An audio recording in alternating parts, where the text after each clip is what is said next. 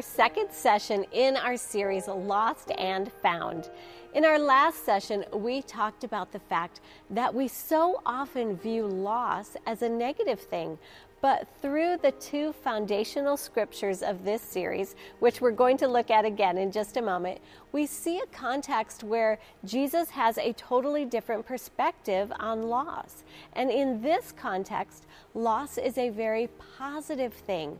In Matthew 16 25, Jesus said, Whoever loses their life for me will find it. And then in John 12, verse 24, Jesus said, I tell you the truth. Unless a kernel of wheat falls to the ground and dies, it remains only a single seed, but if it dies, it produces many seeds. Jesus makes it clear that loss, when it comes to losing our ways, putting to death our fleshly nature and desires, is how we find the life He created us to live. A life of freedom that's so full of Him rather than a life that's so full of me. You know, I think we all want the life we were created to live. However, most of us also really want a life full of me, lives that are led by our desires and sometimes our emotions, lives that are all about us. God, let me just do what I want to do and bless me. Sound familiar? But living a life dictated by me, no matter how big or wonderful our goals might be, actually keeps our lives small and limited because we're not giving God control. We are standing in His way and we're not allowing His power to be at work as He wants it to be in our lives. And I think often God is saying, if you would just be willing to surrender those self focused ambitions for me, I will do more in your life than you can even imagine. But you know, sometimes our desires, they're not even things about ambitions, but sometimes we just desire to hold on to our emotions. Sometimes we want to hold on to hurt and anger, or we desire approval and love from other people. There's so many things that we all desire at different times. I can't begin to tell you how many women I have talked to through the years that have been going through difficult times, hurting, frustrated, feeling like they're just banging their head against a wall and not seeing any change. But you know what I often notice? So often it seems to boil down to something they are unwilling to surrender. Many times in relationships, we want the other person to change and surrender fully to God when we're not willing to take responsibility for our own relationship with God and do what God is asking us to do. Often we don't want to surrender unforgiveness because we feel justified in it, right? After all, we aren't the one who was wrong.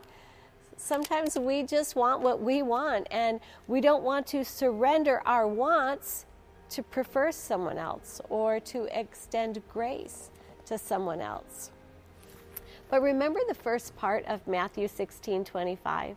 It said, For whoever wants to save their life will lose it when we try to dictate and control our own lives apart from God, we will never find the life God created us to live. But in today's session, I want us to see three keys that will help us lose ourselves so we can find the life God wants us to find. So, first of all, we all need to understand that there are two conflicting sides at war within us. Now, our foundation scripture, Matthew 16, shows us this conflict, this war working in us. And it shows us that we can save our own life, do our own thing, and we'll lose it, or we can lose our life for God's ways and find it. This same conflict is revealed over and over again throughout Scripture. But you know, Romans chapter 8 makes it especially clear. So I want to read several verses from this chapter. Follow along with me in Romans 8 and starting in verse 5. Those who live according to the sinful nature have their minds set on what that nature desires. But those who live in accordance with the Spirit have their minds set on what the Spirit desires. The mind of the sinful man is death, but the mind controlled by the Spirit is life and peace. The sinful mind is hostile to God. It does not submit to God's law, nor can it do so. Those controlled by the sinful nature cannot please God. And then verses 9 through 11 go on and talk about the fact that if we belong to Christ, then He lives in us and His power is at work within us. And then skip down to verse 12, and it says, Therefore, brothers, we have an obligation, but it is not to the sinful nature to live according to it. For if you live according to the sinful nature, you will die. But if by the Spirit you put to death the misdeeds of the body, you will live. These verses make the conflict within us so abundantly clear, don't they? We see that we have this battle going on between the spirit and the flesh. As followers of Jesus, his spirit lives within us to empower us and to help us win this battle. And it says that we have an obligation to let the Spirit of God help us put to death the ways of our flesh and choose to live according to the Spirit. We see here two different paths we could choose with two very different outcomes death or life.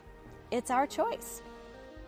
You know, Deuteronomy 30 and verse 9 says, This day I call the heavens and earth as witnesses against you that I have set before you life and death, blessings and cursings. Now choose life so that you and your children may live. I love this verse because it gives us the answer. The answer is given to us choose life. And it's not just a one time choice when we enter into relationship with God. But if we want to find the life God intended for us, it comes down to choosing life every day, in every decision, and in every situation we face.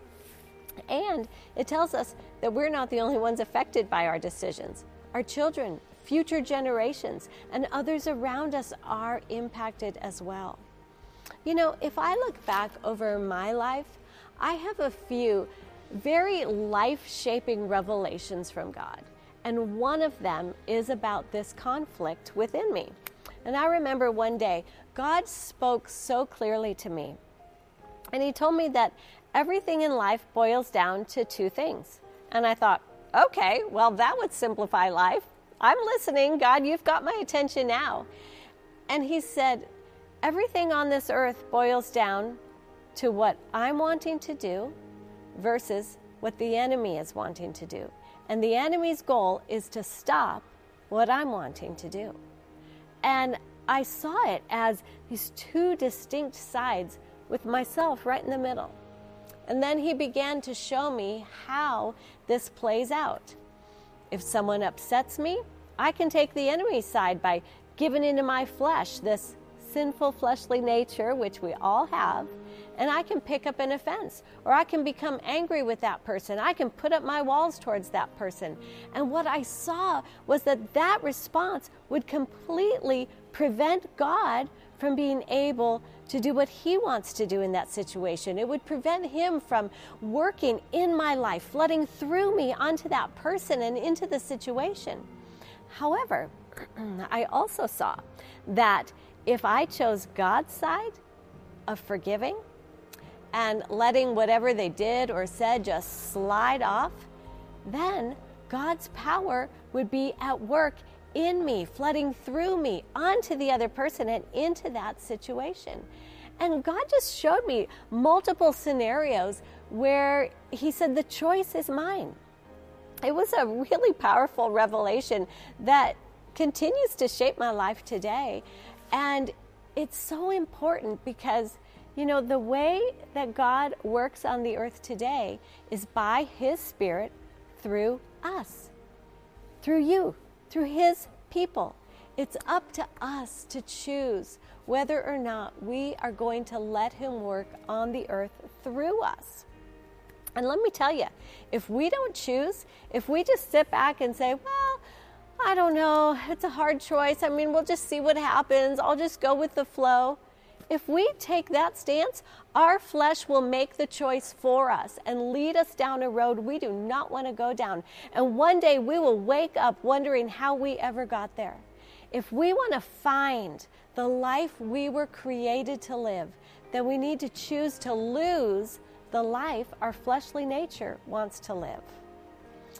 All right, so now that we know there is this conflict at war within us, and that we can choose life by choosing to die to our flesh, now I want us to learn a couple more keys that will make that choice much easier. You know, often we don't want to surrender things because we're not convinced that God will intervene. We think we have to control things just in case God doesn't intervene the way we want Him to. But when we really know that God loves us, then we can rest and trust that He will work things out for our good. And that is the second key I want us to see today is that a personal revelation of the love of God is vital to being able to surrender all to Him. It's vital to being able to let go of some of the things in life that we need to let go of. You know, earlier in this session when we read about the conflict within us from Romans chapter 8.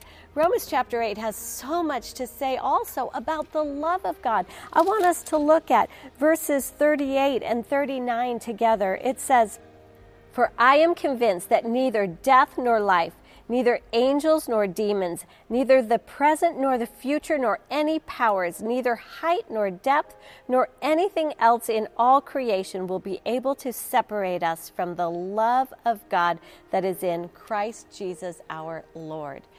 When we really believe that God loves us no matter what, that nothing will ever separate us from His love or cause Him to stop loving us, then surrendering and dying to our flesh becomes so much easier because we know He'll take care of us.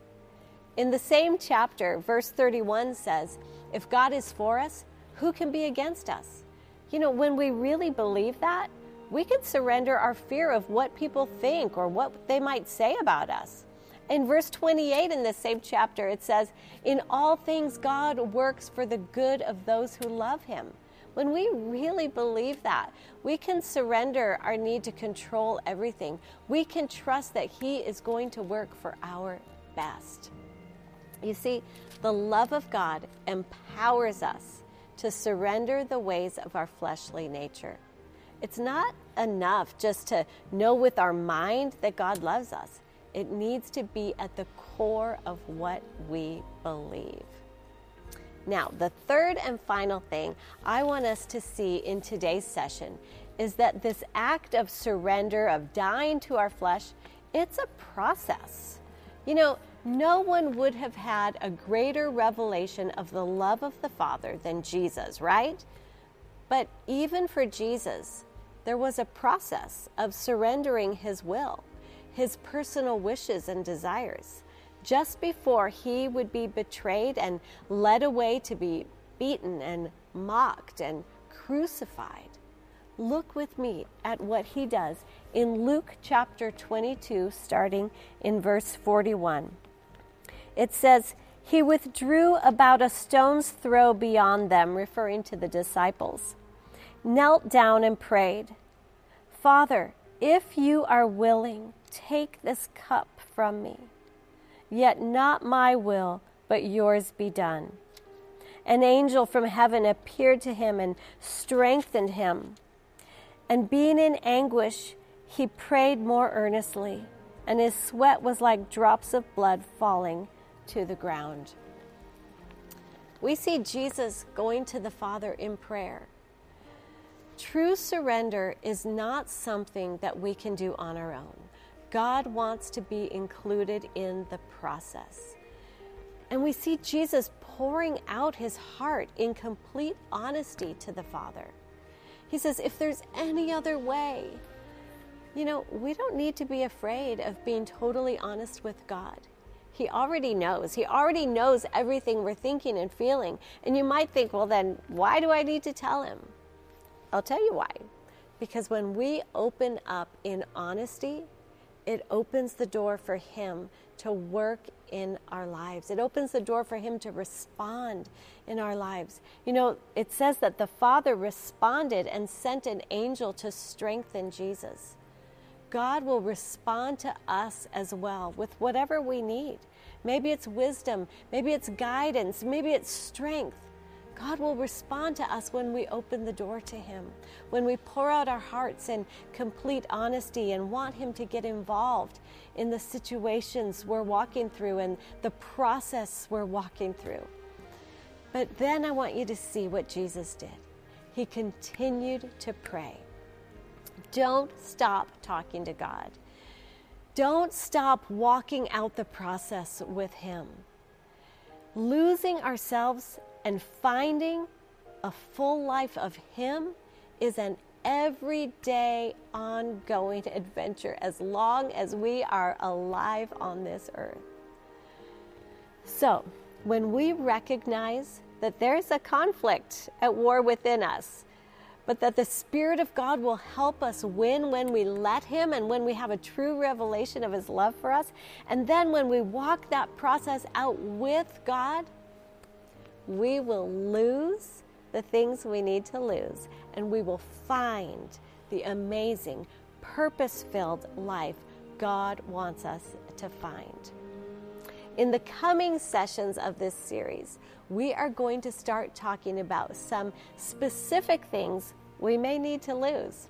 And we are going to see the harvest of God's fullness that we will find as a result. All right? I can't wait for the coming weeks. I want to pray for you before we conclude today. Father, right now I pray for every woman watching this session. And God, first of all, I pray that we would be so aware of this conflict between the spirit and the flesh that goes on within us every day. And God, that we would remember that your spirit is alive within us to help us conquer our flesh, to give us victory. God, help us to choose the ways of your spirit that lead to life. And Father, I pray that we would have such a revelation of your incredible love for us, that God, we would never view losing things as as a negative, as, as this hardship of letting go of something, but we would know that because you love us so much, you have far better things ahead for us, and we can fully trust you in that. And God, I pray that we would recognize that in this process of losing ourselves to finding more of you, that it truly is that process. God, I pray that we would allow you to help us in that process, that we would look to you, that we would talk to you every step of the way, and you would respond. You would show us what to do. You would show us how to move forward. And God, you would lead us into that life that you created us to live, a life that is so much less of us and more of you. In Jesus' name I pray. Amen. Amen. Hey, I can't wait to be with you in our next session. Now, check out some discussion questions.